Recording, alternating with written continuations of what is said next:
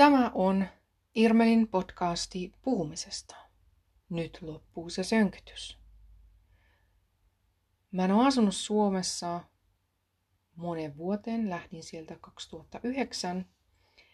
Ja mun korviin on pistänyt se, että Suomessa sanotaan usein niin kuin tota noin mm, ja kaikkea muuta sönkytystä.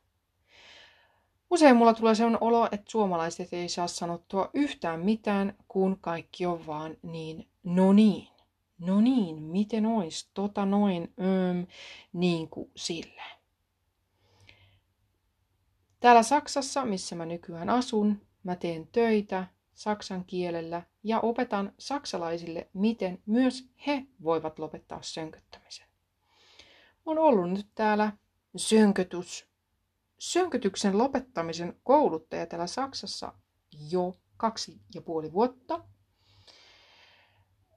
Ja mä olen kehittänyt ihan itse omat metodit, oman systeemin, miten sen sönkytyksen pystyy lopettamaan. Ja kaikki mun asiakkaat, tai 95 prosenttia mun asiakkaista on saksalaisia, jotka puhuu saksaa äidinkielenään.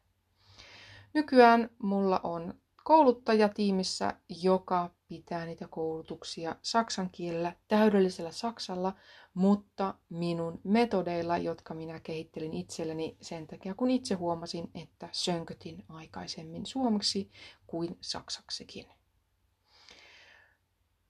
Nyt mulla on tullut hiukan kotiikävä ja mä huomaan, että mun suomen kieli on hiukan tönkköä ja mikä siihen auttaa parhaiten töiden teko suomeksi. Ja sen tähden sinä, hyvä podcastin kuuntelijat, olet minun ystäväni, koska minä puhun sinulle suomea ja yritän oppia taas puhumaan suomea luonnollisesti, mutta ilman sönkytystä. Jos tämä on sellainen aihe, että tämä saattaisi kiinnostaa suoki, niin ota tämä podcast seurantaan. Tässä podcastissa minä puhun puhumisesta ja tosi paljon tietenkin siitä, miten sä voit puhua ilman sönköttämistä.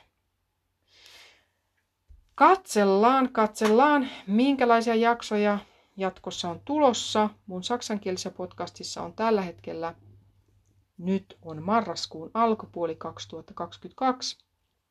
Siellä on yli 60 jaksoa saksankieleksi. Jos osaat saksaa, niin hei, kuuntelepa vähän sitä mun saksankielistä podcastia.